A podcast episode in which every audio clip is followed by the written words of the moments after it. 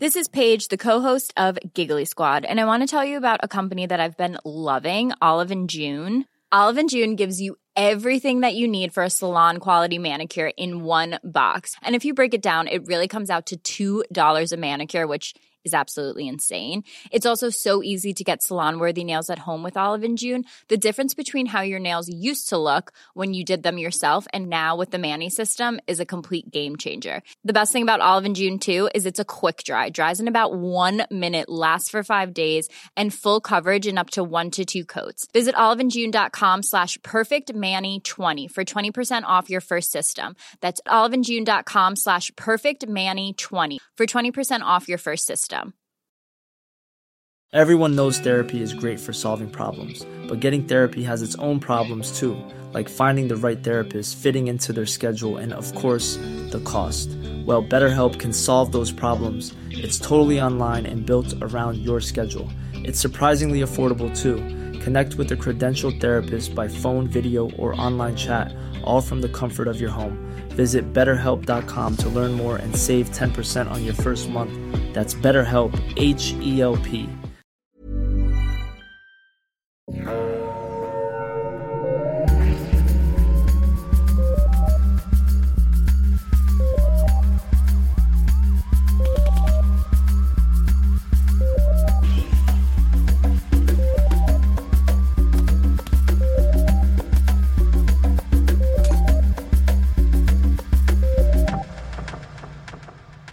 Alors, à la demande générale, je vais rechanter la chanson de Lucien Rivard. Yeah! Lucien Rivard avait du chagrin. Tout fin. Et de la prison de Bordeaux. Tous les barreaux se rappellent. Ok, c'est. Bon. Bonjour, bienvenue à Un peu de crime dans ton café. J'ai parlé bien trop proche de mon micro. Excusez. Bonjour. Je me suis calmée, là. On est à Un peu de crime dans ton café. Je suis votre animatrice, Catherine, et aujourd'hui je chante des chansons parce qu'on va parler des affaires terribles. Terrible. Alors on commence avec des choses un peu moins terribles. Euh, je suis, comme toujours, avec ma chère amie Audrey. Comment ça va, Audrey? Ben, ça va bien maintenant, ça va aller moins bien tantôt, mettons. Ouais, je, je, je, je sais ce que tu veux dire. Aujourd'hui, on n'aura pas de fun dans, comme l'annonce le titre de cet épisode. C'est la, semaine- passée qu'on chantait la tonne de Lucien Rivard. Là, on, là, on a peur. Ah, ok. Alors, aujourd'hui... ça commençait pas pire. Les gens vont être comme, ben là, je vais, je veux pas l'écouter cet épisode-là, on va aller faire d'autres Non, je choses. vais aller faire d'autres On va choses. aller me baigner. Vous avez le droit de faire d'autres choses, mais on vous avertit euh, que vous allez peut-être pas éclater de rire au travail en écoutant cet épisode. Vous allez peut-être éclater, éclater de pleurs, comme moi quand j'ai entendu la belle histoire de Pierre Mainville qui est allé aux Paralympiques. Ça m'a donc touchée. C'est un beau moment entre nous deux. Comme quoi, euh, tout est possible dans la vie. Ah! Non, mais c'est sérieusement. Euh, aujourd'hui, ça va être un, un épisode terrible. Mais avant de commencer cet épisode terrible, au sujet terrible, je vais vous présenter un café. C'est un café qui nous a été recommandé par courriel. Et c'est un café qui m'intrigue beaucoup parce que les choses inaccessibles dans la vie sont toujours intrigantes. Toujours. Et il n'est pas possible pour nous d'obtenir ce café car c'est euh, quelqu'un qui vient de les Europes qui nous a écrit pour nous le recommander. Et le café, le site web est en allemand. Ça m'étonnerait qu'il livre au Canada. Alors, je- probablement que je pourrai jamais y goûter à ce café, malheureusement, mais je tenais à vous le recommander quand même parce qu'on sait qu'on a des auditeurs et des auditrices qui sont en Europe. Oui, notre communauté en France, en Belgique et en Suisse est en pleine expansion, Oui. donc euh, on vous salue. On fait pas juste faire des mauvaises imitations d'accent français, on vous aime. Oui, oui, oui, on vous aime beaucoup. Alors, on vous recommande le café Las Jonas du Café Libertad Collective. Collective, c'est en allemand. Collectif. Puis là, le site web, oui, le site web, ça dit... Non, c'est en anglais, le site web, c'est quoi le problème? Catherine est fatiguée. ah, c'est parce que ça dit... Ça dit... Der Café für den Täglichen Aufschlag. Oh! Avec mon meilleur accent. Mon meilleur accent allemand. Wow, wow, wow. J'ai des connaissances très, très basiques de l'allemand. C'est vraiment pas bon, mon affaire. Donc, le café de la Stonas, c'est un café arabica qui a des notes de vanille et de chocolat. Et c'est un café qui soutient une coopérative de femmes dans la région de Marcala, au Honduras. Wow. Donc, c'est un café pour une bonne cause. Apparemment, le collectif euh, Café Liberdad, là, ben, c'est des cafés justement qui vous permettent de euh, profiter de bons produits caféinés, mais aussi de donner à des euh, coopératives et de soutenir des causes communautaires comme ça. Donc, ce café-là nous a été recommandé par courriel. On vous remercie beaucoup à la personne qui l'a recommandé. La personne nous a pas spécifié si c'était...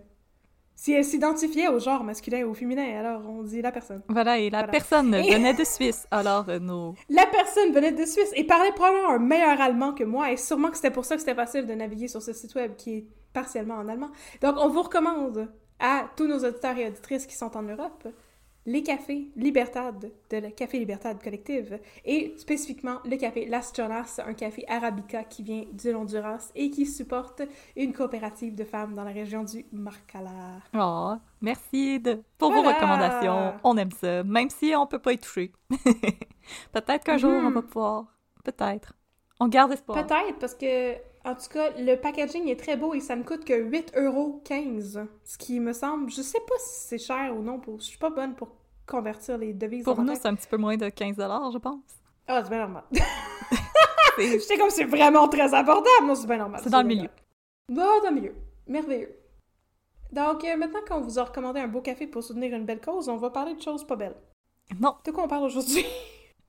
Alors, euh, aujourd'hui, je vais aborder un cas qui m'a été euh, recommandé à deux reprises. Donc, euh, la première fois par Sophie, qui est une de mes plus vieilles et plus chères amies, qui me l'a recommandé, mais c'était quand on commençait le podcast et j'ai dit « Ah, mon Dieu, non, je veux pas parler de ça, c'est donc ben terrible! » Et Mhm. ensuite, ça nous a été re-recommandé par Jade, qui avait participé à notre concours pour gagner une tasse. Alors, elle a gagné la tasse, et c'est le cas. Jade Lagetz. Jade Gzu! Jade Lagetz!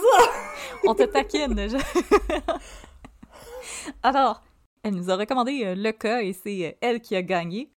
Voici euh, ce cas qui était vraiment, vraiment terrible. Pourquoi vous nous faites ça? Est-ce que Don't You Love. Us? Mais non, c'est une farce. ça. Oui, c'est... Qu'est-ce qui se passe? Pourquoi que le monde sont fous de même? Pas vous, mais les gens dans le cas. Mais non. Alors, euh, le cas dont je vais vous parler aujourd'hui, c'est les monstres du pont Jacques-Cartier. Alors, euh, je vais vous parler de Gilles Pimparé et Normand Guérin, qu'on avait à l'époque surnommés les monstres du pont Jacques-Cartier. Euh, je vais tout de suite faire mes avertissements. Ce cas, cette semaine, on en a fait des cas un peu plus rough, mais je tiens quand même à mentionner que le cas de cette semaine est assez intense. Définitivement pas pour les faint of heart. Je, je vous dirais qu'on est pas mal dans le- les cas corsés à la Rockterio Ouais, puis William Fife. de William Fife et euh, de Alexandre Nivernoche. Alors, si vous préférez le skipper, Mon père s'en est jamais remis de ça. Oh. du fait que j'ai fait le truc d'Alexandre Libernoche. Ah. Libernoche, pardon. Mon père s'en est jamais remis. Il est comme, pourquoi t'as fait ce cas épouvantable? J'étais comme, c'est maman qui me l'a recommandé. C'est ça. Toutes des belles conversations de famille chez nous. Ah là là. Alors euh, voilà, ça va être un cas euh, assez corsé. Alors les, euh, les avertissements, c'est la violence faite aux enfants, agression sexuelle sur une personne mineure, la violence en milieu carcéral, le suicide, et problème de santé mentale. Alors c'est pas mal tous les avertissements auxquels je peux penser et pas mal tout. Immondice générale. C'est vraiment un cas qui a donné des larmes à euh, notre cher euh, Claude Poirier 14. C'est pour vous dire Ouais. qu'on est en territoire très sombre. Comme je vous dis souvent, moi, j'aime les cas qui me font penser à des films des frères Cohen. Mais cette semaine, on est dans le territoire de Orange Mécanique de Stanley Kubrick. C'est c'est vraiment la, Ouais. la référence qui m'est venue en tête. Puis tu sais, c'est comme... Nous autres, on trouve que c'est comme bien intense comme crime, parce que les crimes qu'on couvre d'habitude, puis les crimes qu'on a eu au Québec, pour la plupart, sont comme beaucoup moins intenses que ce qui se passe euh, aux États-Unis avec tous les tueurs en série qu'ils ont eu. Mais c'est comme... Ouais. C'est du même registre. oui, du même acabit que, mettons, les Ted Bundy, les John Wayne Gacy de ce monde. Mais je pense que c'est ça qui nous choque, le niveau de violence. Si vous, si vous tripez euh, C'est ça, si vous tripez euh, grosse cruauté et tueur en série vraiment bad shit intense, là, vous allez probablement aimer cet épisode. Puis moi, quand ça va être trop intense, je vais recommencer à chanter la tune de Lucien Rivard pour détendre l'atmosphère. c'est correct. Serrez votre chat, votre couverte, votre café, c'est vraiment... Si vous passez déjà une mauvaise journée, vous voulez peut-être euh, skipper.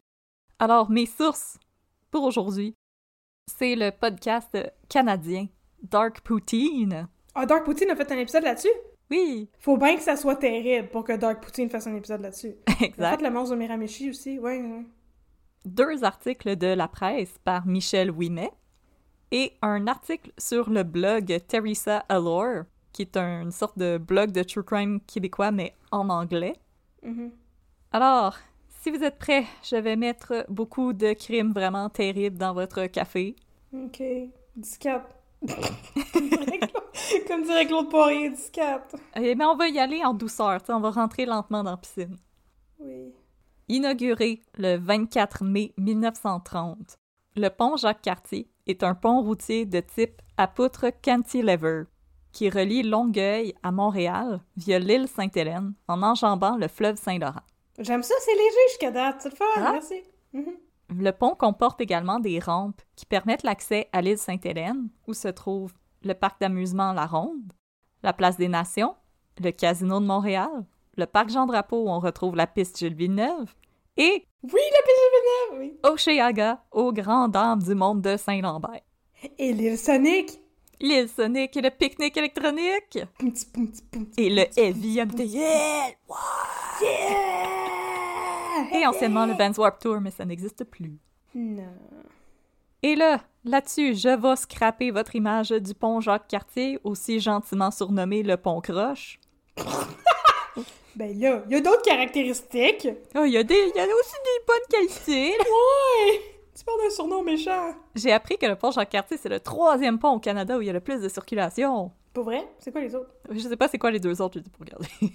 T'as pas le droit de nous laisser sur notre faim comme ça. On va le chercher, là. Que je vais Cliffhanger! le chercher, puis tantôt, je vais te couper la parole, puis je vais le dire. Comme ça, en place de chanter Lucien Rivard. Et là, laissez-moi vous dire que c'est pas grâce à une coupe de LED puis des feux d'artifice qu'on va réussir à vous enlever l'image que je vais vous mettre en tête. Le 3 juillet 1979, une foule s'amasse sur la place des Nations pour assister à un concert de Gérard Lenormand, C'est qui ça? le number one au hit parade. Oh, est-ce que tu vas nous chanter des chansons? Oh, Hopper Boy! Oh, vas-y! Gérard Lenormand, c'est le grand génie musical derrière le number one au hit parade, euh, la balade des gens heureux. Oh, je vais te chanter la balade, la On l'a déjà chanté, ça, des non? gens heureux. Des gens heureux. Oh, c'est beau! C'est une soirée typique de juillet. Il fait beau, il fait chaud. Deux jours avant, des fortes pluies avaient forcé l'annulation des festivités en vue de la fête du Canada, mais c'est la fête du Canada, fait qu'au Québec, on s'en fout un petit peu. Mais ce soir-là, malgré les nuages, aucune goutte de pluie ne tombe sur la foule amassée pour chanter en chœur avec le chanteur français. Parmi la foule, on retrouve deux jeunes adolescents. Chantal Dupont, 15 ans, et son ami Maurice Marcil, 14 ans. Chantal, elle devait d'abord se rendre au concert avec son copain, Yvan, mais celui-ci était trop occupé ce soir-là et lui a plutôt offert de s'y rendre avec son petit frère, Maurice. Le duo est également accompagné de la sœur aînée de Chantal, Sylvie, 17 ans, et de ses amis. Mais là, malgré son brushing d'enfer et ses airs entraînants, Gérard le Normand, c'est vraiment pas un Robert Charlebois, un Jerry Boulet ou une Marjo. Oh, Jerry! Fait que Chantal pis Maurice, ils trouvent la soirée pas mal plate. Ah, c'est méchant, ça. Ouais. Ah, ils ont le droit. C'est rien contre Gérard Lenormand, que je savais pas c'était qui il y a 30 secondes. Mais maintenant, c'est mon héros! Je Mais vais faire tatouer sa Je face sur mon chest. plus grande défonceresse! Alors, aux alentours de 11 heures, Chantal et Maurice annoncent à Sylvie qu'ils vont rentrer chez eux à Longueuil en traversant à pied le pont Jacques-Cartier. Quelques heures plus tard, quand Sylvie rentre chez elle et s'aperçoit que sa sœur n'est toujours pas rentrée, elle se doute que quelque chose ne va pas. Louis Dupont, le père de Chantal, et Sylvie décident de quitter le domicile afin de partir à la recherche de Chantal et de Maurice. Ils tentent de retracer leurs pas, du concert à la place des Nations, vers le pont Jacques-Cartier, puis la maison, mais en vain, Chantal et Maurice demeurent introuvables. Cette disparition n'est pas normale pour Chantal, une adolescente à la vie rangée, une bonne élève qui se rend régulièrement à l'église avec ses parents. Son père travaille comme mécanicien et sa mère est femme au foyer. Jamais Chantal ne se serait absentée sans d'abord en informer ses parents. Sans perdre un moment, les parents de Chantal vont signaler sa disparition à la police. Maurice Marcil provient également d'une bonne famille. Adepte d'échecs, il excelle en sciences et en mathématiques. Atteint d'une forme de paralysie cérébrale, il était partiellement paralysé et marchait avec un léger boitement. En entrevue avec, Michel Ouimet pour la presse en 2009, le frère aîné de Maurice, Yvan, qui avait 18 ans à l'époque et était également l'ami de cœur de Chantal Dupont, raconte l'agonie qu'a vécue sa famille suite à la disparition de Maurice. C'est moi qui les avais présentés l'un à l'autre, et c'est moi qui leur avais donné les billets. J'avais tout ce qu'il fallait pour culpabiliser, raconte Yvan. Ma mère s'est tout de suite doutée qu'il s'était passé quelque chose de grave. Elle savait que c'était pas une fugue, on imaginait le pire. On a vécu une période très douloureuse, on savait pas si Maurice était vivant. Le 4 juillet, la mère de Maurice est aux abois. Quand la police suggère que son fils a peut-être fait une fugue, elle ne se gêne pas pour les engueuler. Je savais qu'il n'avait pas fugué. C'était le début des vacances et il avait plein de projets. Il m'avait même demandé de lui enregistrer une partie d'échecs à la télé. Maurice, c'est un petit gars tranquille, bon aux échecs, bon à l'école. Il aimait l'astronomie et la géographie. Pendant une semaine, le temps semble s'être arrêté pour Madeleine Marcil, la mère de Maurice. Il y avait plus de minutes, plus d'heures, le temps était suspendu, je vivais dans une autre dimension. Entre-temps, Madeleine est prête à tout pour retrouver son plus jeune. On avait mis un morceau de tissu qui appartenait à Maurice autour d'un pendule pour savoir où il était. À toutes les fois, le pendule pointait vers le fleuve Saint-Laurent. On a embauché un voyant, j'ai distribué des photos de Maurice à la ronde. J'ai contacté des députés. Je me suis même rendue au bureau du premier ministre René Lévesque. Je passais pour une folle, pour une emmerdeuse. Finalement, les 9 et 10 juillet 1979, les corps de Chantal et Maurice sont repêchés dans le Saint-Laurent et ramenés à la morgue des bureaux de la SQ, située au 1701 Partenay.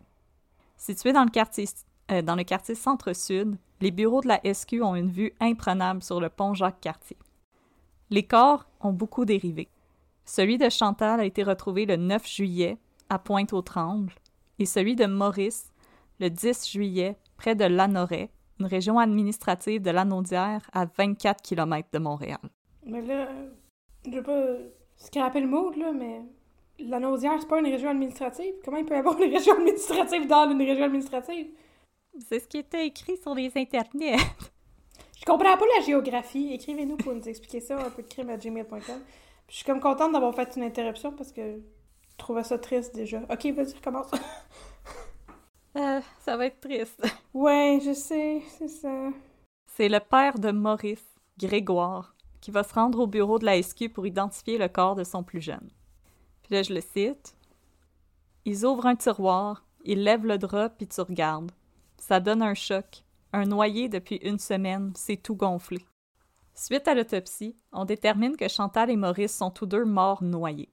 L'autopsie va cependant révéler des traces de violence sur les corps, particulièrement des marques de strangulation, possiblement faites à l'aide d'une corde, qui indiquent que les deux adolescents ne seraient pas accidentellement tombés dans le fleuve et n'auraient pas non plus sauté dans le fleuve de leur propre volonté. Puis de toute façon, je pense qu'avec le profil que je vous ai fait de Chantal et Maurice, je pense qu'on peut voir que c'est pas euh, le Non. genre qui aurait fait des tape game ou whatever. Ouais, ça aurait pas été le genre d'activité. De plus, les pathologistes révèlent que le corps de Chantal comporte des marques de violence sexuelle, ce qui laisse supposer qu'elle a été agressée quelques moments avant sa mort. Ce jour-là, dans les bureaux de la SQ, la chance, si on peut appeler ça la chance, va être du côté de la police.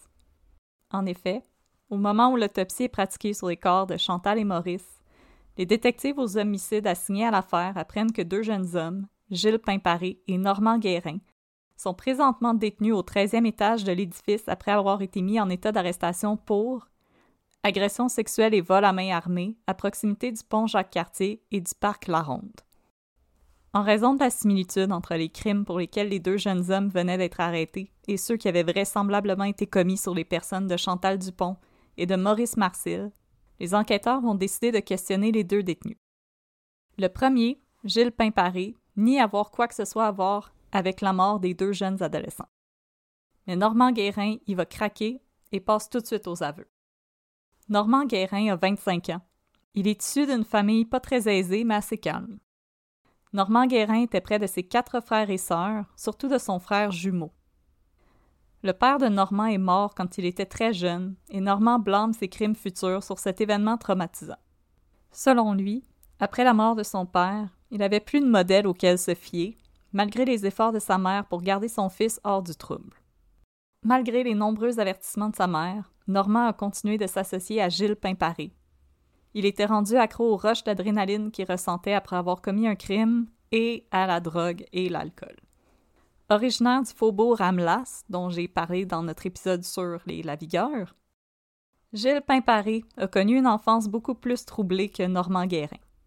En entrevue avec Michel Ouimet pour la presse en 2009, il raconte se souvenir des coups de poing que son père lui donnait quand il était petit, des nuits où son père se faufilait dans sa chambre pour l'agresser, du silence de sa mère, de sa propre violence qui le rongeait.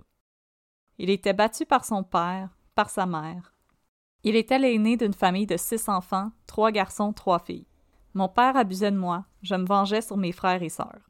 À douze ans, il brûle le bras de sa sœur avec une spatule et lance un couteau à son autre sœur. Oh! Mes sœurs avaient peur de moi. J'étais le mouton noir de la famille. Ma mère avait peur de mon père. Quand il partait, elle me frappait avec un bâton de hockey ou un manche à balai. Il déteste l'école où il accumule les échecs. À 14 ans, quand il apprend qu'il va doubler l'année, il agresse physiquement et sa professeure et le directeur de l'école. Ben voyons donc. Ah, c'était... Il y avait déjà un rap sheet, là. On dirait. Euh, il va alors se retrouver à Saint-Vallier, une école de réforme qui ne semble plus exister selon mes recherches. Euh, quand il sort, il multiplie les actes de délinquance, et c'est là qu'il va faire la rencontre de Normand Guérin. Ça existe plus des écoles de réforme en général, je pense. Non, je pense pas. Ce que j'espère bien. Et ça doit être des centres pour jeunes. It was a terrible idea! Oui, oui, oui, c'est bon. Alors, euh, ensemble, Normand et Gilles vont voler des voitures et attaquer des dépanneurs. En 1975, Pimparé se retrouve en prison pour vol qualifié avec port d'armes.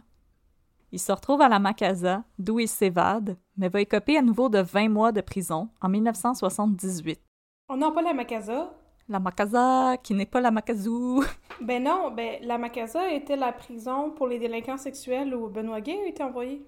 Ouais, et euh, il va y retourner. Je... Mais il a, il a pas été arrêté pour vol qualifié, ça par rapport?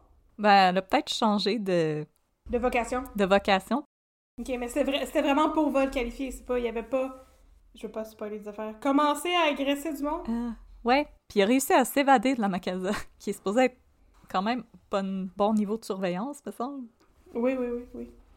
Tous les barreaux des prisons de Macasa, tous les barreaux s'en rappellent. euh.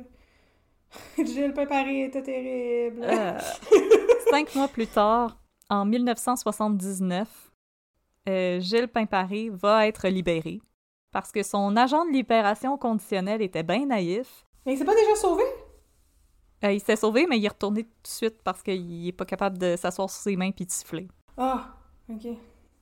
Euh, son agent de libération conditionnelle était un petit peu naïf et il l'avait cru après que Pimparé ait juré qu'il allait retourner vivre chez ses parents et vendre des encyclopédies pour gagner sa vie. Tu sais, dans le temps que les gens faisaient ça, là, vendre des encyclopédies. Euh, C'est-tu sa première journée sa job à son agent de probation ou. euh, il était Wow. déjà un multirécidiviste, là? Je sais pas pourquoi t'aurais cru ça. C'est un excellent plan de carrière, j'approuve. Ah, ça me semble très intéressant. Un bon petit gars. Rien donc, réveille bonhomme. Mais là, plutôt que de retourner chez ses parents, il va retourner auprès de son vieil ami, Normand Guérin, qu'il avait légèrement perdu de vue, et ils vont s'embarquer pour, et je vais citer ici Orange Mécanique, une belle petite fête d'ultra-violence. La majorité des crimes que vont commettre nos deux droogies, avant et après les meurtres de Chantal et Maurice, vont avoir lieu dans les environs du pont Jacques-Cartier, dans le quartier sud, drette sous le nez de la SQ. Le soir du 26 juin 1979, deux jeunes hommes âgés de 17 ans quittent la ronde aux alentours de 10 heures du soir pour rentrer chez eux. Là, ils sont accostés par Gilles et Normand, l'un armé d'un couteau et l'autre d'un fusil, qui s'avérera plus tard être un simple fusil de départ, tu sais, qu'on tire avant les courses à pied. Ah oui, ok. Qui les menace avant de les voler. Quelques heures plus tard, à minuit et demi, un couple âgé d'environ 18 et 19 ans quittent à leur tour la ronde et seront embusqués par Gilles et Normand qui sont toujours armés. Tout ça, c'est la même nuit? C'est la même nuit. C'est pour ça que ma référence, c'est le début du film Orange Mécanique. Oui, oui, oui, je comprends. Pendant cette attaque, les agresseurs ont volé l'homme et passé une corde autour du cou de la jeune femme avant de l'agresser sexuellement. Le 20 juin, une adolescente de 16 ans et son demi-frère seront à leur tour attaqués sur le pont au moment de quitter la ronde. Ils seront entraînés par Pimparé et Guérin sur une passerelle de service située sous le pont où le jeune homme sera volé et la jeune femme agressée. Quelques jours se passent sans nouveaux incidents, jusqu'au soir du 3 juillet 1979, où Pimparé invite Guérin à semer la terreur sur le pont Jacques-Cartier. C'est là qu'ils vont faire la rencontre fatidique de Chantal Dupont et de Maurice Marcel. Et euh, c'est ici que vous voulez faire des fast-forward si vous ne voulez pas de description trop avancée, mais comme d'habitude, j'ai essayé de rester smooth, mais je vous donne quand même le drapeau rouge pour ceux et celles qui préféraient s'abstenir. Préférais aller écouter en loop quand je chante la tune de Lucien Rivard. Exactement. Pendant comme 10-15 minutes. Alors voici le récit qu'a fait Normand Guérin de cette rencontre dans ses aveux aux agents de la SQ quelques jours plus tard. C'est des aveux crus qui m'ont forcé à vous avertir, chers auditeurs, chères auditrices, que l'épisode d'aujourd'hui n'est pas pour tout le monde. Normand Guérin avoue avoir piégé Chantal Dupont et Maurice Marcel avec son comparse, Gilles Pimparé, à la sortie du pont Jacques-Cartier. Ils les ont menacés à l'aide d'un couteau de chasse et d'un pistolet de départ qu'ils prétendaient être un vrai. Ils ont ordonné aux jeunes de rebrousser chemin et de remonter sur le pont, en direction de Montréal. Chantal a demandé pourquoi, et Gilles lui a répondu Tu vas voir. Gilles et Normand ont ainsi escorté les, adolescents jusqu'au pilier 111, soit le pilier central du pont qui est aussi le plus haut. Une fois arrivés, ils ont forcé les adolescents à descendre une échelle de service pour se rendre sur une plateforme où circulaient habituellement les employés de la voirie. Guérin a alors demandé aux adolescents de lui remettre leur argent. Ensemble, Chantal et Maurice n'avaient que deux dollars à remettre à Gilles et Normand. Normand a alors amené Maurice à l'écart et Gilles a agressé Chantal. Ensuite, c'était au tour de Normand. La fille était toute nue, à l'exception de ses petites culottes, et elle cachait ses seins avec ses mains. Le Gilles m'a dit C'est à ton tour. Ensuite, Gilles a dit au gars de s'asseoir sur le pilier toujours en face du pont, au-dessus de l'eau, et il a dit au gars Fais ta prière parce que tu vas mourir. Là, le gars a dit Si tu veux me tuer, jette-moi pas tout de suite en bas du pont, étouffe-moi avant. Gilles a alors passé une corde autour du cou de Maurice et s'est mis à tirer. Quand Maurice a perdu connaissance, Gilles l'a lancé en bas du pont. Quand le corps de Maurice a touché l'eau, Chantal a supplié ses agresseurs de lui laisser la vie sauve. Tu promis de pas nous tuer. Mais il était trop tard. Normand lui a répondu Tu viens de voir quelqu'un mourir, je peux pas te laisser aller. Là, il a commencé à étrangler Chantal qui se débattait pour rester en vie. Une fois que Chantal a perdu connaissance, ses agresseurs l'ont lancé en bas du pont dans les eaux sombres et froides du Saint-Laurent, situées à 160 pieds sous le pont Jacques-Cartier. Après la mort de Chantal et Maurice, Gilles et Normand sont rentrés à pied à Montréal, ou aux alentours de 2h30 du matin. Ils attaquent une dame âgée au moment où celle-ci enfonce la clé dans la porte de son appartement du quartier Centre-Sud.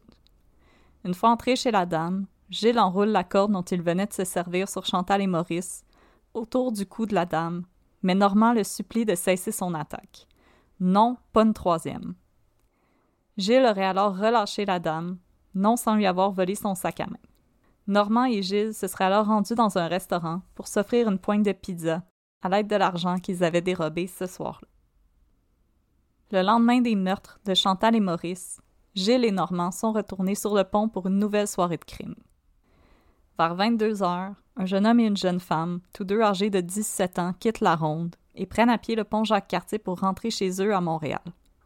Ils sont aussitôt accostés par Gilles et Normand, armés, qui leur ordonnent de leur donner de l'argent, sans quoi ils seront étranglés et lancés par-dessus le pont.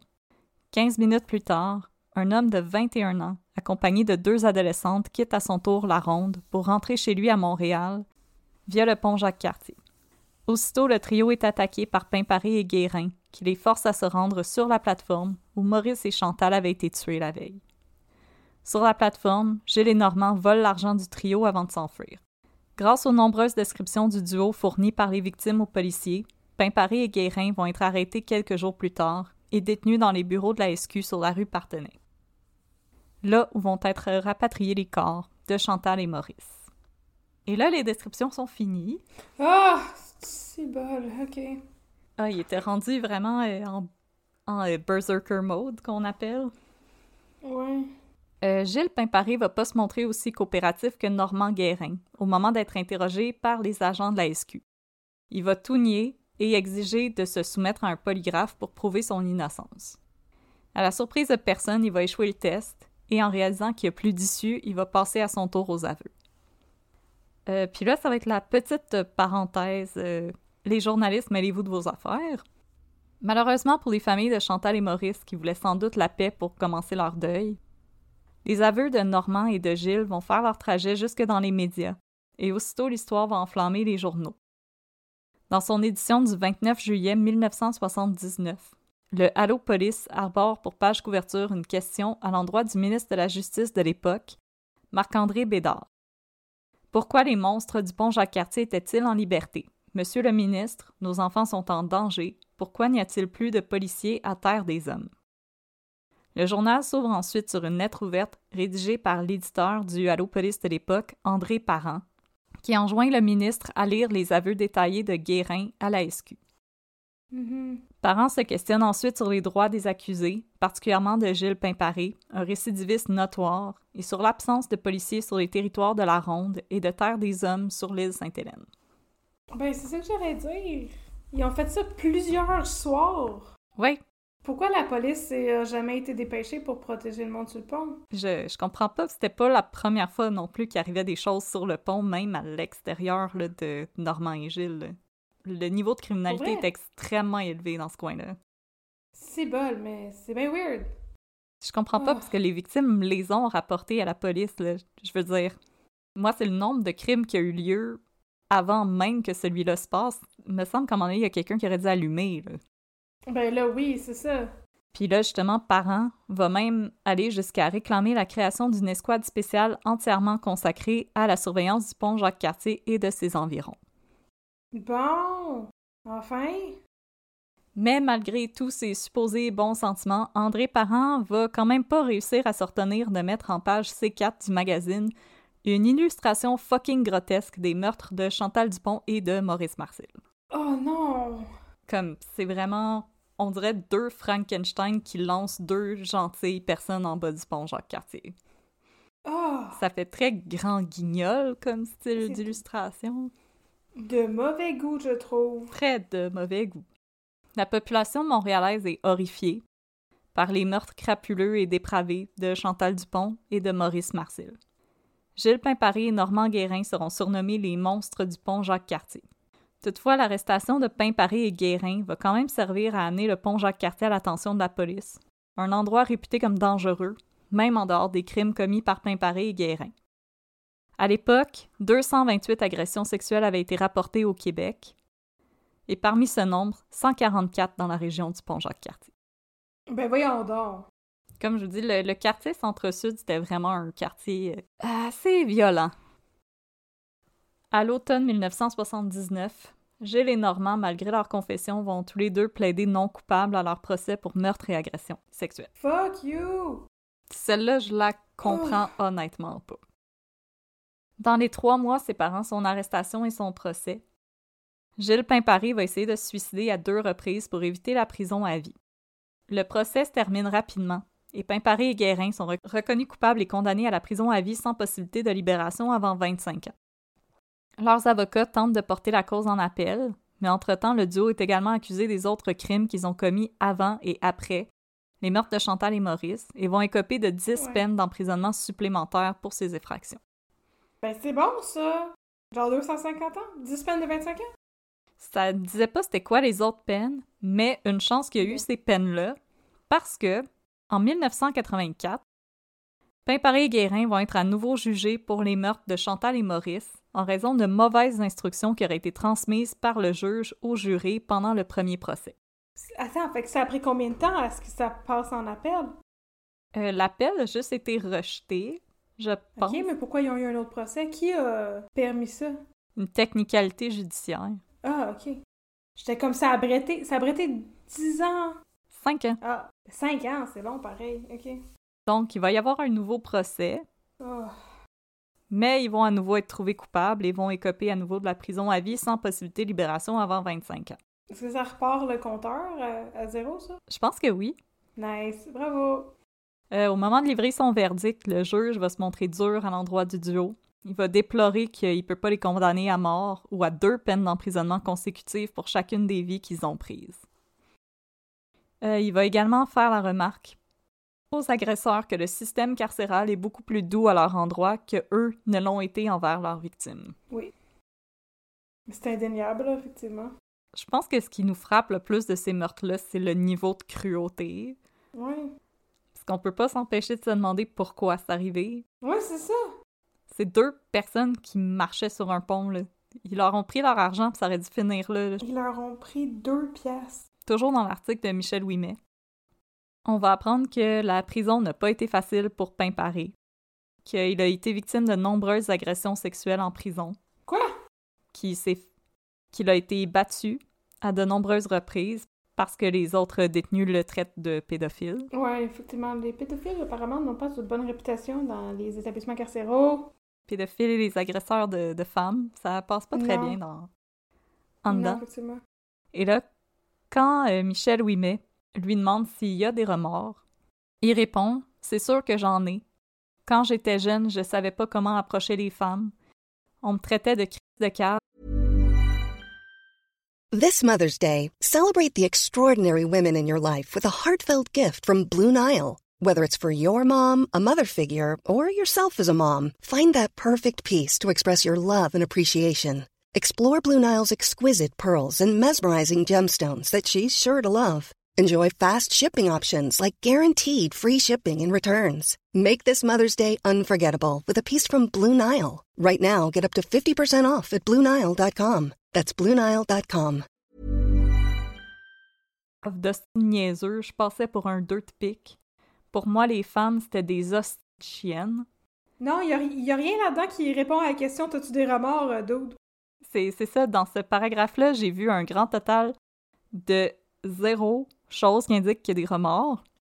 Euh, il a aussi spécifié à Michel Ouimet que les morts de Maurice et Chantal, c'était un accident, qu'il avait pris de la drogue et de l'alcool.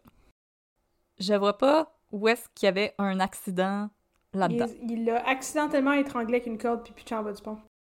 Maurice. c'est tout accidentel. Ben voyons donc. Moi, ce que ça montre aussi, c'est que tu prends pas la responsabilité pour tes actions, là. Non, non, non, effectivement. tu blâmes la drogue, tu blâmes l'alcool. Il a, il a pris aucune responsabilité pour ce qui est arrivé. là. Puis les femmes qui qualifient de chienne. Oh, c'est dégueulasse. Et là, euh, au moment de l'entrevue qui s'est passée en 2009, Pimparé était convaincu qu'elle allait réussir à sortir de prison. C'est en 2009, ça? Ouais, Ça faisait déjà genre 30 ans qu'il est en prison? oui, ça faisait 36 ans qu'il était en prison. Ça faisait 36 ans qu'il était en prison puis il avait pas fait plus d'introspection que ça, là. Mais voyons donc! Depuis 2001, il a fait trois demandes de libération. Les trois ont été rejetées. Oui, oui, euh, je me demande pourquoi. S'il allait répéter des affaires comme ça à son comité de libération conditionnelle, euh, je peux comprendre qu'il était pas convaincu. Ouais, tu vas pogner les nerfs dans 10 secondes, ma très chère. Ok, cool. En 2001, à- au moment de sa première demande, la commission des libérations conditionnelles va constater que l'ordinateur utilisé par Pimparé en prison contient 1500 images pornographiques, parmi elles une image représentant une jeune fille nue devant le pont Jacques-Cartier. Calvasse. C'est comme un moment où est-ce qu'on a absolument rien dit, mais vous savez tout ce qu'on s'est dit. Mais là, euh... ça leur tenterait pas de... Euh... Il a enlevé l'ordinateur? Euh, ouais, premièrement, mais je veux dire... Pourquoi ils n'ont pas des espèces de logiciels pour bloquer l'accès à des sites porno? Excuse-moi, mais avoir, accès à un site porno, ça me semble être un, privilège de personne qui n'est pas euh, incarcérée. Je, écoute, je sais pas Surtout si parce que... si t'es là parce que t'as fait des crimes sexuels en plus. Honnêtement, je sais même pas pourquoi lui avait accès à un ordinateur. Qu'en plus, je sais pas si c'est lui ou Normand qui s'est marié pendant qu'il était en prison. Oh, sacrement! Puis moi, j'ai beaucoup de questions pour les femmes qui ont des relations épistolaires avec des prisonniers. Surtout des prisonniers hyper violents comme ça. Je... Mhm, mhm. Je dis toujours, c'est ton kink, you do you. Mais là, je, pour moi, c'est là que j'ai des questions. Là. Non, lâchez ça, puis faites plus le truc de l'UNICEF où est-ce que t'écris à des prisonniers politiques, là. Ça, ça c'est... Ça me semble être une meilleure idée. C'est un peu plus constructif. Oui, oui. Ben, voyons donc! Non, effectivement, moi, je suis d'accord avec toi, on devrait questionner pourquoi il y avait accès à un ordinateur. euh. Ben, en tout cas, s'il y a des agents correctionnels parmi nos auditaristes, comment ça fonctionne l'accès à un ordinateur en prison, puis la, la pornographie, ou je sais... Je veux dire, pourquoi... Pourquoi... C'est sûr qu'il y a des manières de bloquer ça, ça se peut pas. Je veux dire, j'ai une affaire sur mon téléphone pour limiter combien de temps que je passe sur Instagram. Je peux pas croire qu'ils n'ont pas des logiciels pour empêcher l'accès à quelque chose sur un ordinateur de prison. Je veux dire, les, les, les ordinateurs de la, dans les bibliothèques municipales, ils ont des logiciels pour t'empêcher d'aller faire des affaires que t'es pas supposé de faire, là. Il aurait dû demander à Mafia Boy. Lui, il était bon avec les ordis. Il aurait sûrement pu arranger tout ça. Ah boy. En 2005 et en 2008, lors de ses nouvelles demandes, les psychiatres lui ont rappelé sa criminalité violente, sa sexualité débridée, ses délits sexuels, et vont dire qu'il a tendance à se montrer catégorique, excessif, contradicteur, en marge et désireux d'échapper aux normes imposées. Ils vont aussi déclarer que Pimparé a un conflit avec l'autorité, en plus de présenter un risque élevé de récidive violente et sexuelle. Oui, oui, oui. En 2017, Pimparé fait à nouveau une demande pour des sorties sous escorte ou un placement en maison de transition. Dans son témoignage devant la commission des libérations conditionnelles, il a assuré regretter ses gestes. Sa demande a cependant été refusée, les commissaires jugeant qu'il n'avait toujours pas assez cheminé et que son risque de récidive était trop grand. Euh, C'est ici que je perds la trace de Pimparé. C'est pas mal terrible parce qu'il est rendu très vieux. Mais je suis d'accord avec eux. Je- crois qu'il est toujours en prison, oui, oui, il l'est. Donc, euh, moi, je- moi aussi, même si présentement il doit être très âgé, je ne suis pas confortable. J'ai dit oui, oui, mais je vais aller confirmer ça. Mais c'est une des premières informations que j'avais trouvées quand j'avais commencé à chercher. Oui. En 25 janvier 2020, un, un article du Journal de Montréal qui s'intitule Trop dangereux pour vivre en société. Oui, la réforme, mais je sais pas, j'ai l'impression que cette personne-là a beaucoup trop de rage en lui. Mais c'est parce que la réhabilitation, là, c'est pas pour tout le monde. Puis lui, il a commencé sa carrière criminelle à comme 12 ans quand il agressait ses sœurs. Ouais. Je sais ça, pas. Ça arrive du monde à qui ça fonctionne juste pas, là. Puis moi, c'est vraiment la photo de la jeune fille nue en avant du pont Jacques-Cartier que je suis comme non, juste non. Euh, mais sinon, en 2017, dans un article de la presse, on apprend que Louis Dupont, le père de Chantal Dupont, en est venu à pardonner Normand Guérin et est demeuré en contact avec le meurtrier de sa fille. En bon catholique, c'est en récitant le Notre Père que la phrase Pardonnez-nous nos offenses comme nous pardonnons à ceux qui nous ont offensés le touché droit au cœur et qu'il a cherché à entrer en contact avec Guérin. La famille Dupont a rencontré Guérin pour la première fois en 1991, à la prison de Port-Cartier, sous l'œil de la caméra de Denis Boivin, qui a réalisé un documentaire sur le pardon. Dans le film, Dupont déclare qu'il considère Guérin comme son fils et va même jusqu'à l'enlacer. Pauvres autres! Oh. Pauvre famille du pont, pas, pas pauvre Normand Guérin. Non. Non, c'est des gens qui ont un grand cœur. Puis on peut pas on peut pas juger qu'est-ce qui leur a fait du bien à eux puis qu'est-ce qui leur a permis de faire leur deuil. il y a des gens qui ont fait des podcasts ou des vidéos sur cette affaire-là, puis qui se prononcent beaucoup sur la famille Dupont, mais je veux dire, il y a autant de deuil qu'il y a de gens, puis on peut pas juger comment les gens ont trouvé leur paix. C'est eux, c'est ça qu'ils ont fait. Si ça leur a fait du bien, ben tant mieux. Madeleine, la mère de Maurice, elle, elle a rien oublié, elle a rien pardonné. En 2009, elle déclare à Michel Ouimet qu'elle veille au grain, que jamais les meurtriers de son fils ne recouvriraient la liberté. Elle a témoigné devant la commission des libérations conditionnelles quand Pimparé a fait une demande de semi-liberté.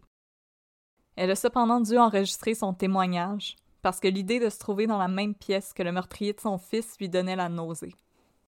En 2017, contre la volonté de Madeleine, Normand Guérin va obtenir la permission de visiter sa mère âgée sous escorte. Devant la commission des libérations, Madeleine va à nouveau témoigner et demander à Normand de lui dire exactement ce qui s'est passé avant que celui-ci ne lance son fils dans le fleuve Saint-Laurent. Guérin a refusé de lui répondre. Là, j'aimerais vous laisser avec une citation de Madeleine qui va nous arracher le cœur.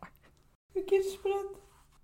Maurice est mort sans aide, sans secours, sans personne pour lui tenir la main. Seul dans l'horreur, face à des individus sans humanité. Quand je vois une manifestation de solidarité, j'éclate en sanglots. Avant, je ne comprenais pas pourquoi. Je me disais que j'étais pas normale. J'ai compris quand j'ai écrit ma lettre au commissaire. J'ai compris que Maurice n'avait eu personne près de lui quand il est mort. Il n'a eu droit à aucune solidarité humaine. Il est mort en dehors de toute humanité. C'est sur cette citation euh, décrissante que je termine mon cas. Au moins que c'était bref. Mais la seule chose positive que je vois ce soir-là, ça a juste duré 50 minutes quelque. Oh! Si bol. Je sais pas, cette citation-là de, Oh. de la mère de, de Maurice, ça m'a arraché le cœur. Ouais. Surtout, euh, Madeleine, elle s'est tellement battue pour le retrouver, puis elle était prête à tout faire, puis même... euh, je l'ai pas mentionné dans l'épisode, mais pour elle, c'est- c'était rendu trop, puis maintenant, elle vit en Europe, Ouais. parce qu'elle pouvait même plus voir le pont Jean-Cartier. Ouais.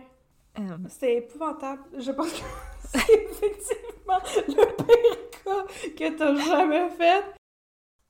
Ah. C'était difficile à lire, c'était difficile à écrire, puis euh, Oui, je comprends. Ça, ça, moi, ça allait super bien. Euh, je- J'essayais de sortir des images de ma tête, puis là, j'ai googlé si Gilles Pepari est encore en prison. Puis j'ai vu des photos. J'entends le pied de Maurice. Puis il était tellement petit.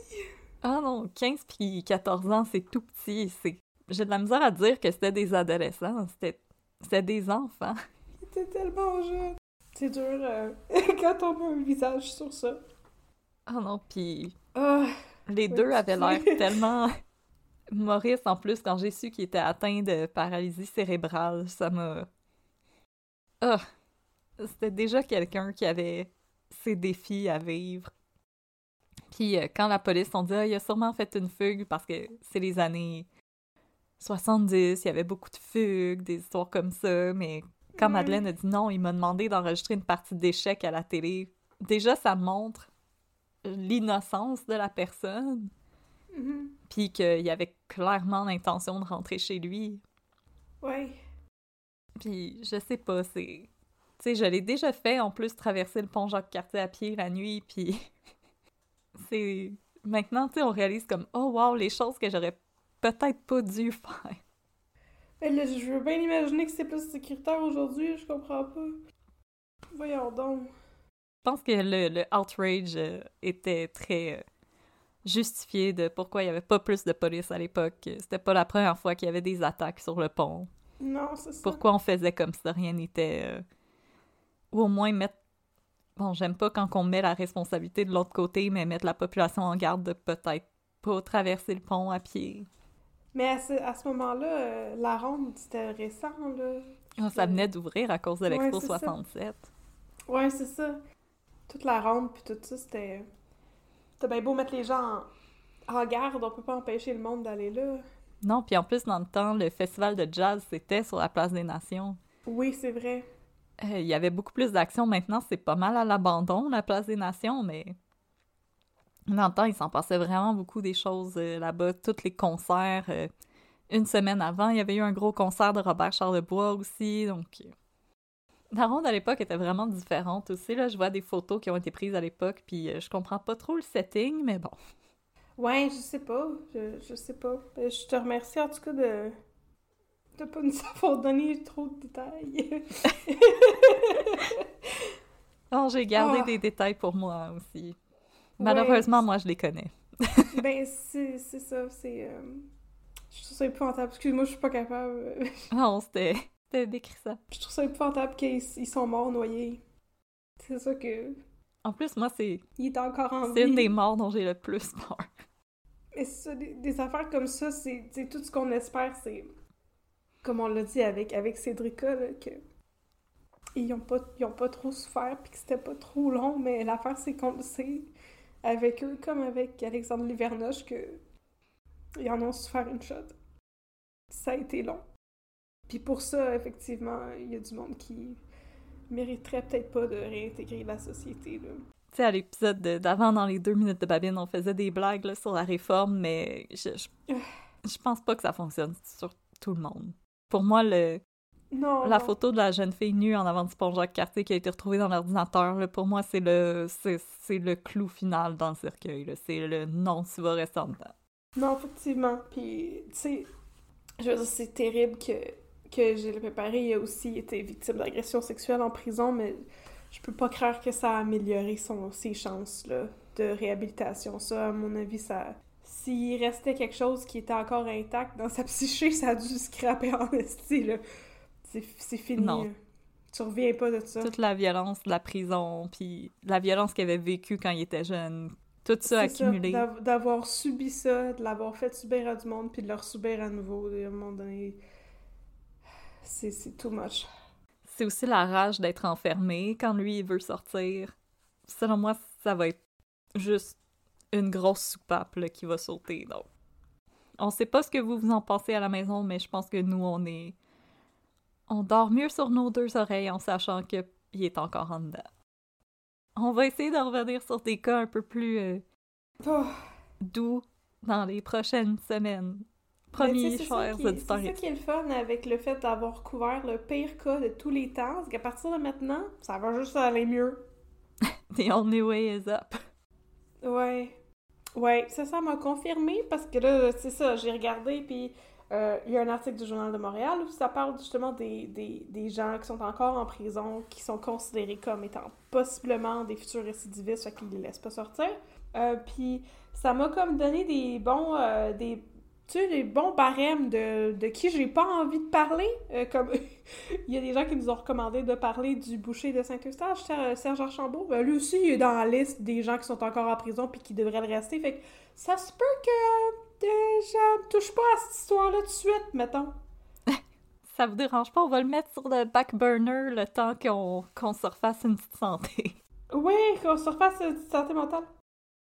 Mais il y a aussi Valérie Fabricant dans liste qui est une autre histoire. Mais en tout cas. Euh, ouais, je me sens euh, un peu plus en sécurité de savoir que de un, j'habite pas dans le centre-sud, de deux, c'est plus ça, de trois, sont encore en prison.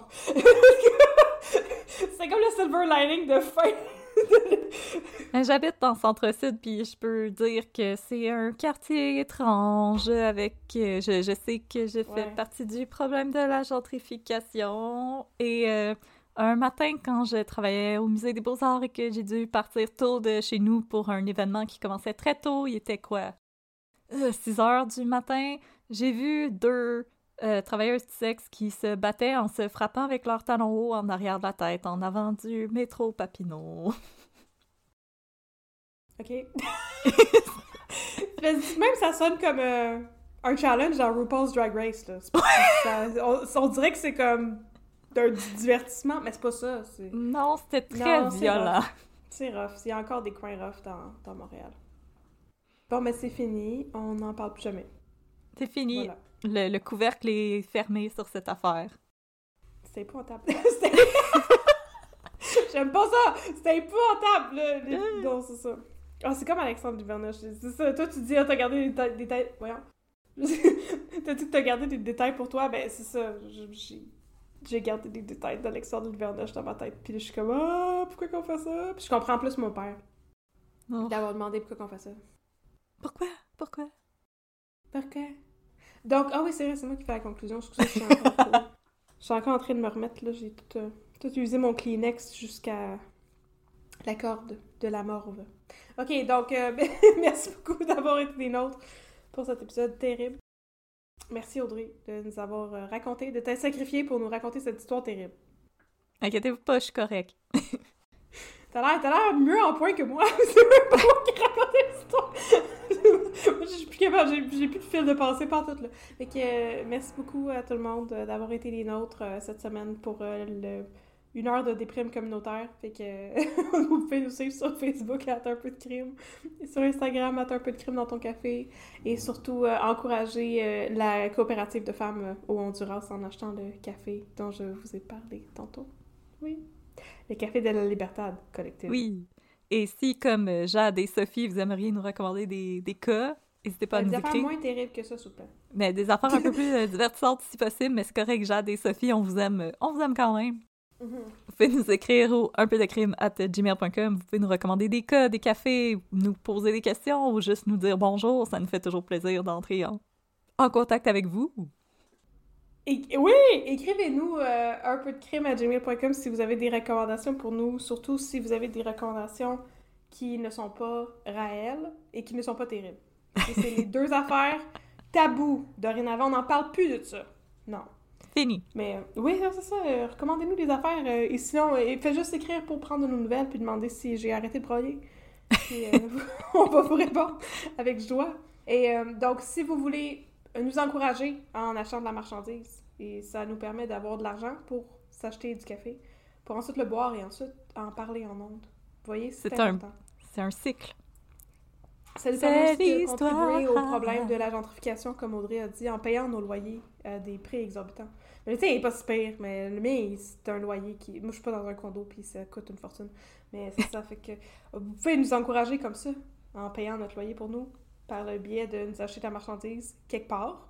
Notre site web de vente va être affiché sur Facebook. Et dans notre Linktree sur Instagram. Bien sûr, oh, Linktree! Je connais pas ces technologies, ça semble technologique. euh. Ah, tu fais juste rentrer toutes tes, euh, toutes tes URL puis ils sont toutes là. Ah! Ah, c'est super simple. Ah! Ça m'a pris un Moi, gros... Ça m'a pris un gros 5 minutes nous en faire un. moi, c'est, moi, c'est tous les journaux là, qui sont comme link in bio, puis je suis comme oh my god, there's un lien dans leur bio, blah! Puis je trouve ça capotant toutes les fois. Non, je fais pas ça, je fais pas de, je suis pas gestionnaire de réseaux sociaux, ça paraît. Fait que euh, merci beaucoup d'avoir été des nôtres et maintenant on va passer aux deux minutes de Babine. Est-ce que ça va être plus euh, up la vie? Euh, on peut choisir un moment plus up la vie, absolument. Oh cool, ok parfait! Yes! Ah, j'aimerais ça que tu me racontes une autre fois l'histoire de quand Chiasson il a mangé des chocolats aux potes. Ça c'était drôle. Tu veux que je te raconte une deuxième fois? Non, c'est une joke, on racontera pas ça une deuxième fois, puis c'était pas drôle la première fois, c'était. C'est Ok, penchant, faites pas ça à vos amis, c'est pas correct. En tout cas, on va passer à travers le miroir et embarquer dans l'univers parallèle du SPGM. Ouh, pour les deux minutes de Babine.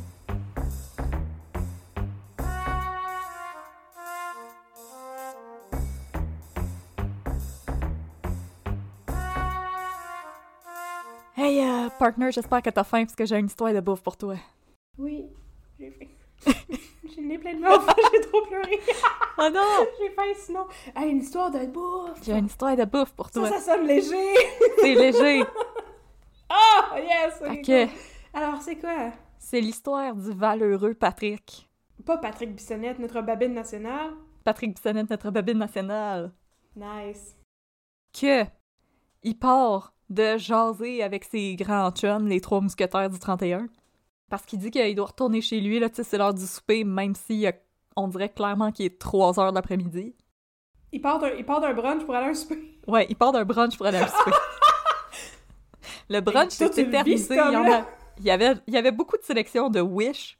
Lorraine, Florentine, On espère que dans nos auditoristes, il y a au moins deux personnes qui pognent les 800 jokes en lien avec la The classe Wish. américaine qu'on fait par épisode. On en fait plusieurs. Fait qu'il y avait pas de la Wish Lorraine à manger, mais là, il y a plus de Wish Lorraine à manger. Fait que Babine, il dit Hey, je vais aller souper chez nous, ciao, bye. Ah, ok. Là, il s'en va chez lui, mais là, quand il arrive chez lui, il y a quelqu'un qui l'attend. Ouais. C'est euh, la belle Stéphanie Malo. Oh, Stéphanie Monlo. La médecin légiste, elle a des résultats Oh. pour lui. Oh, entre, entre toi et puis moi. Mon, mon chum, il l'aime beaucoup, Stéphanie Marlowe, il est trop bien cute. Oh, oh, oh, oh. Oh, je suis sûre qu'il aimerait ça être dans les souliers de Babine. Oh, oh, oh. Je dois t'avouer que quand j'ai commencé à regarder District 31, ça m'a pris beaucoup d'épisodes à comprendre que Stéphanie et Noélie étaient deux personnes différentes, mais c'est pas grave. Moi, je trouve que Noélie est plus cute. hein. Je suis dans Team Noélie. C'est comme Team Edward puis Team Jacob dans Twilight. Ah non, moi aussi, je suis dans la team Noélie. En fait, la... moi, la team, là, c'est Kim Lalande, je la trouve vraiment cute. Ah, elle est vraiment cute, Lalande. Ok, oui. Je suis d'accord. Elle Je la trouve vraiment cute. Elle a Elle vraiment a des un... beaux cheveux! Elle a un beau visage. Ouais.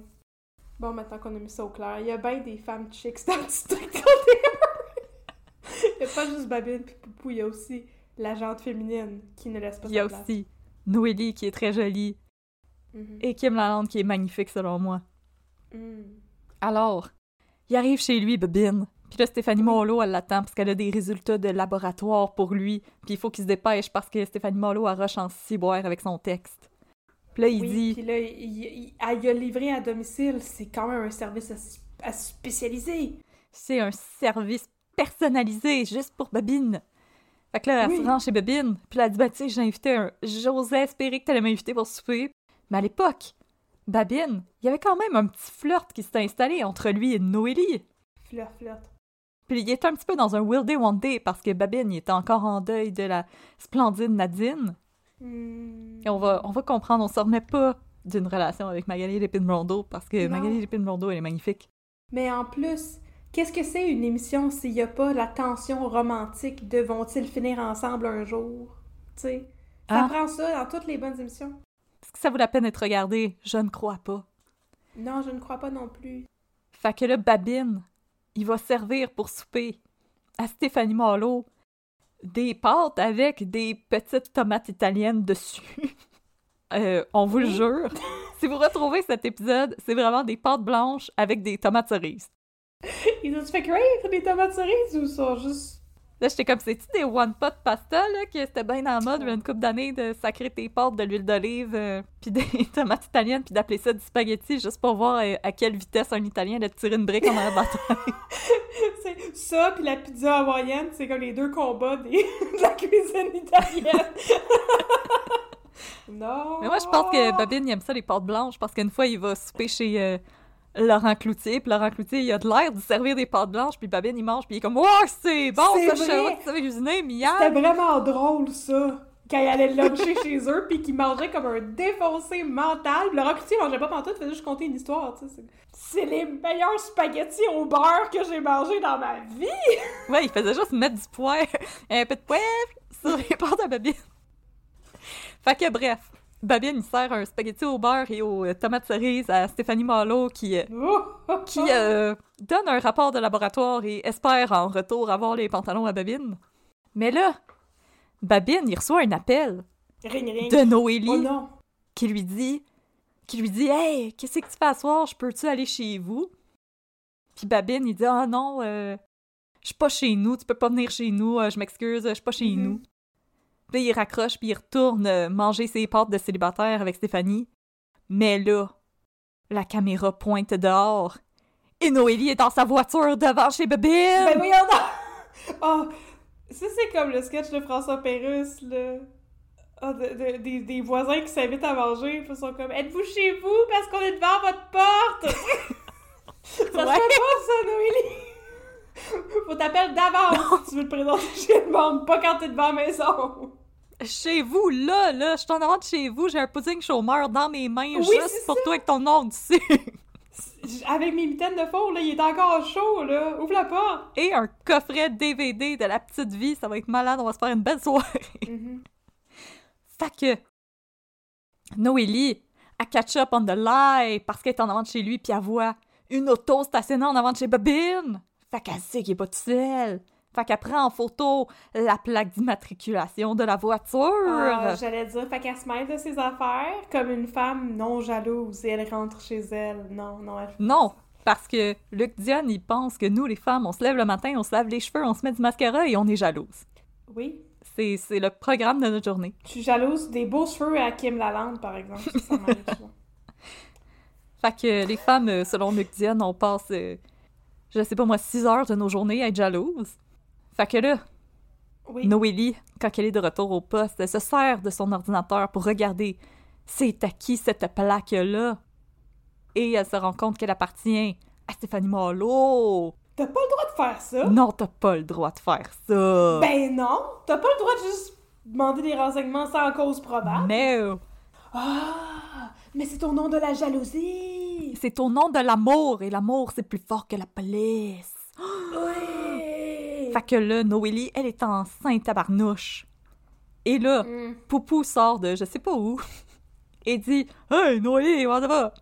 Puis Noélie a dit mal, puis elle slappe son ordi. Puis Poupou est comme Oh, qu'est-ce qui se passe? Belle ambiance de Oh. travail, qui est probablement la ligne qu'il dit le plus souvent.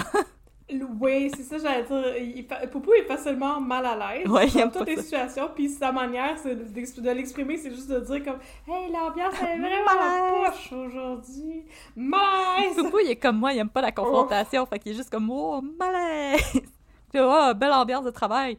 Puis Noélie a dit Je pense que je vais retourner sa patrouille, parce que moi, j'aime pas ça travailler avec vous. Puis elle s'en va.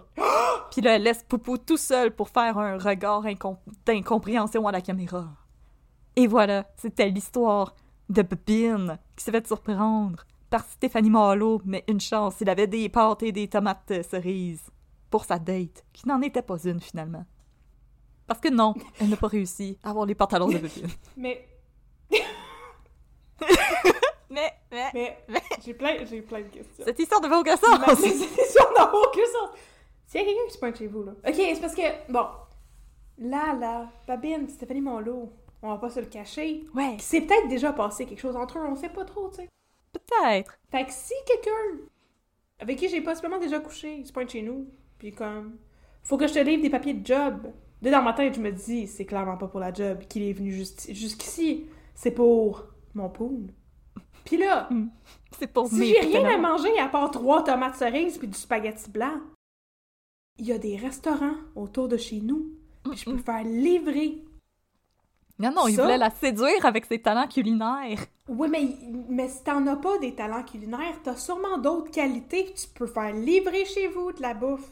T'as la qualité d'être babine. Manger de la merde. Mais non, on vous assure, si on retrouve l'épisode, Mhm. c'est vraiment des pâtes blanches avec cinq tomates cerises. Mais je dois dire que si. Tu sais, il y a plusieurs, justement, on a parlé là, des débats culinaires des Italiens, là. Je sais que je vais me mettre du monde à dos en disant ça, mais moi, je ne comprends pas le monde qui met leur pâte blanche dans leur assiette, puis qui mettent la sauce dessus. Tes pâtes, ils sont toutes collées ensemble. C'est vrai qu'ils font tout comme... Oui, mets, mets tes pâtes, tes égouttes, t'es mets dans ton chaudron avec ta sauce, tes mélanges. Puis là, ce qui est le fun, c'est que s'ils sont al dente, ils peuvent continuer à cuire et prendre le goût de la sauce. Je donne un petit cours de cuisine à la radio. Je comprends pas ça. Fait Mais que babine, si ça- prends des notes, prends des notes! Prends des notes, Babine. Fait que si tu, si tu insistes pour manger des tomates cerises avec rien d'autre avec, puis des spaghettis, tu peux faire revenir tes tomates cerises dans un chaudron et mettre des pâtes, de l'huile d'olive et de l'eau de cuisson peut-être et mélanger ensemble. Et peut-être des assaisonnements parce que sinon ça va goûter rien. Mais moi, je fais ça comme des tomates cerises avec des échalotes, Oui, oui, oui. euh, de l'ail, puis des petits euh, piments. C'est super bon. Oui. C'est un Oui. petit euh, repas de, de semaine, mais je sais pas moi si... euh, Mais c'est- c'est- c'est-tu cru avec pas de sauce? Ben, je fais juste mettre de l'huile d'olive. Bon, ben, C'est des de pâtes à l'huile. Bon. Mais euh, non, moi, si Kim Lalonde elle vient m'embusquer chez nous, euh, si j'ai juste ça à servir, on va se, on va se coller des sushis. Ben, c'est ça. C'est ça que je voulais dire tantôt. Mais voilà, moi, je pense que ça c'est pas un bon move, Babine. Mais aussi, Non. je trouve ça très intéressant que effectivement Luc Dion, il écrit deux sortes de personnages féminins. Les durs à cuire, qui, euh, ne s'en laissent pas imposer. Mais une fois qu'elles sont en amour, virent complètement insane, puis deviennent super jalouses et possessives et émotives à brailler tout le temps et tout. Euh, C'était ça aussi pour le personnage de Magali Lépine Blondeau, qui était comme tellement tough. Puis à partir du moment où elle était avec Babine, elle était comme vraiment insane à faire des affaires comme super déplacées dans la police pour comme enquêter sur ses anciennes blondes, genre. Je, je sais pas. Il- il- ça manque de nuances. euh. J'aimais pas le personnage de Noélie, mais c'est parce que j'avais commencé District 31 à la quatrième saison, parce que pendant le confinement, c'était comme la saison qui était disponible gratuitement. Mhm. T'as vu la phase 2? Mais là, maintenant que j'ai l'extra et que j'ai pu regarder la troisième saison, j'étais comme Ah! avant que Noélie soit avec Patrick, c'est un personnage intéressant. C'est ça. C'est souvent ça. Mais Dans non, le fond, c'est juste le personnage de Patrick qui scrape toutes les femmes, dans le fond. lâche les femmes, Patrick. Ben, Mais non, le personnage de Poupou aussi. c'est ça que j'allais dire. Sonia aussi, c'est ça qui arrivait avant qu'elle soit avec Poupou. Elle était bien correcte. Après avoir été avec Poupou, c'était débattable. Ah, euh, Sonia post-Poupou, euh, c'est le festival du malaise. Hey! Fait que c'est vraiment le fun. Fait que la morale ici, c'est que, en amour, tout est de bonne guerre. À l'amour comme à la guerre. Oui. Non, mais c'est la phrase de Shakespeare, là. All is fair in love and war. En amour, tout est de bonne guerre. Voilà, c'est ça la morale de l'histoire. Je pensais que t'allais dire que la morale de l'histoire, c'était d'avoir un emergency souper fancy. Non, la morale de l'histoire, c'est que t'as absolument le droit de euh, bypass tous les protocoles policiers pour comme déterminer c'est qui la fille qui est en train de manger chez ton prospect. Et on a appris des choses aujourd'hui. hey! Et euh, on vous rappelle, ce n'est pas... euh, vous n'avez pas le droit de faire ça, prendre en Non, photo la plaque d'immatriculation des gens pour savoir c'est qui, si, sauf s'ils ont commis une infraction. Ben oui, parce que, je veux dire, euh, le public, on n'a pas accès à ça, ces informations-là, mais une maudite chance. Non, puis la police, ils n'ont pas d'affaire à faire ces demandes-là non plus, sans mandat. Non. Puis la deuxième, la deuxième morale, effectivement, c'est faut toujours que t'aies un backup plan au cas où il y a quelqu'un vraiment cool qui se pointe chez vous à souper à l'improviste. Comme pas juste une canne de spam puis du cheese whiz. Ça est toujours prêt! Ça est toujours prêt! Mhm. C'est bon du spam. C'est bon du cheese whiz. Mais peut-être euh, une coche de plus. Prévoyez d'autres choses, prévoyez d'autres Ouais. choses. Ah, Fait que, Merci, mon chum. c'était ça, euh, partner. C'était l'histoire des, des pâtes de célibataires à bobine. Je vais aller chez le- la coiffeuse maintenant avec une photo de Kim Lalande. Voir si elle peut m'arranger la tête. c'est bon, ouais. C'est une bonne idée.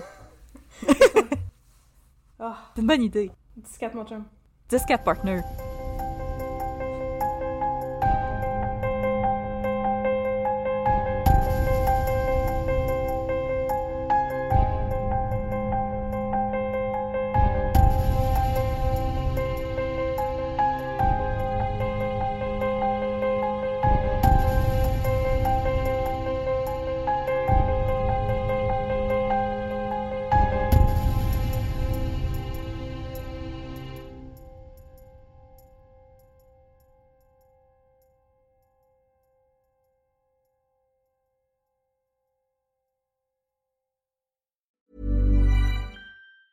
Planning for your next trip?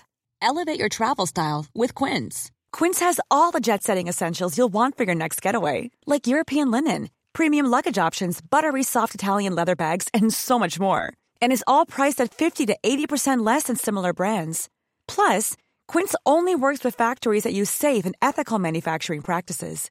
Pack your bags with high-quality essentials you'll be wearing for vacations to come with Quince. Go to quince.com slash pack for free shipping and 365-day returns.